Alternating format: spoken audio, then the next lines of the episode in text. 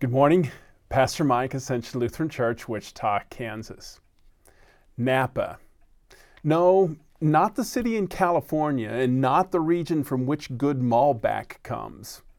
I'm talking about the leafy green cabbage. I love it.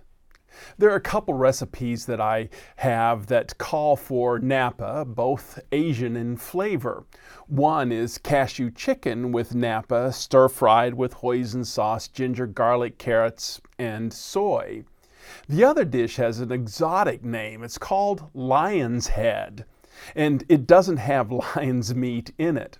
Lion's head is a recipe Diane was given when we were at the seminary in St. Louis. Another seminarian's wife was from Taiwan, and she taught a class with rep- recipes on authentic Asian cooking. Lion's head is ground pork and green onions made into a meatball, which are then cooked and stir fried with napa and other Asian spices, sesame oil, and soy sauce. I like Napa because it is juicy, sweet tasting, softer kind of cabbage that cooks well. It's a one of a kind vegetable. Grace is my spiritual Napa. My garden's full of guilt, grows wild everywhere I turn diet ads, exercise ads, love my wife well ads. I'm bombarded with becoming better and acting nicer. Barometers and thermometers revealing how I fail under pressure in a cold way.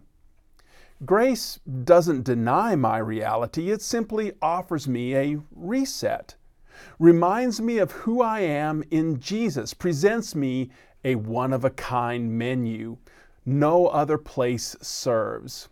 Fills me in a way no other food can, especially since I don't have to buy it or cook it. Just eat it. Fresh, crispy, never frozen, un- uniquely satisfying. A vegetable not from my home country, divinely foreign. Exactly what my soul needs, what your soul needs. I call grace my spiritual Napa.